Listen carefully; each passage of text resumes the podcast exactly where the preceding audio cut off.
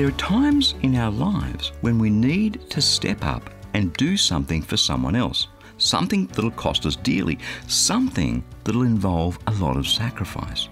And invariably, it hurts. Hi, I'm Bernie Dymet, and welcome again to Fresh. You've been through times like that, just as I have, and no doubt we've yet a few more of those left before our lives here on earth are done. But can you imagine for a moment what it would be like to take the burdens of the whole world on your shoulders? We know how difficult it can be to carry the burdens of just one person, and two or three at the same time could be unbearable. So the whole world? Really? But that's precisely what Jesus did for you and for me when he died on that cross. 2 Corinthians chapter 5 verse 21.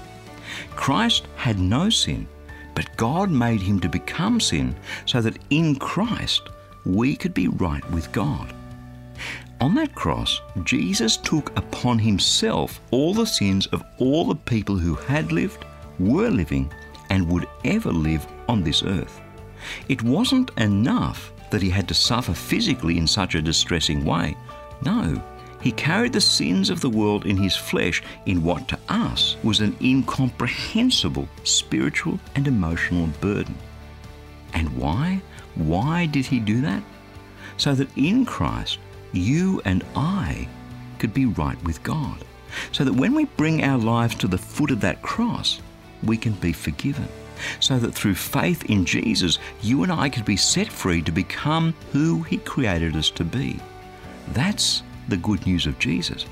And that's God's Word, fresh for you today. And may that Word change you for the rest of eternity. Amen. Now, I was wondering whether you'd be able to do something for me. You see, I'd love to hear what sorts of topics you'd like me to cover in upcoming episodes of Fresh. So, to have your say, stop by at teachingtopics.org and share your thoughts with me. Who knows how many others might be blessed through your God inspired ideas? Again, to have your say, visit teachingtopics.org.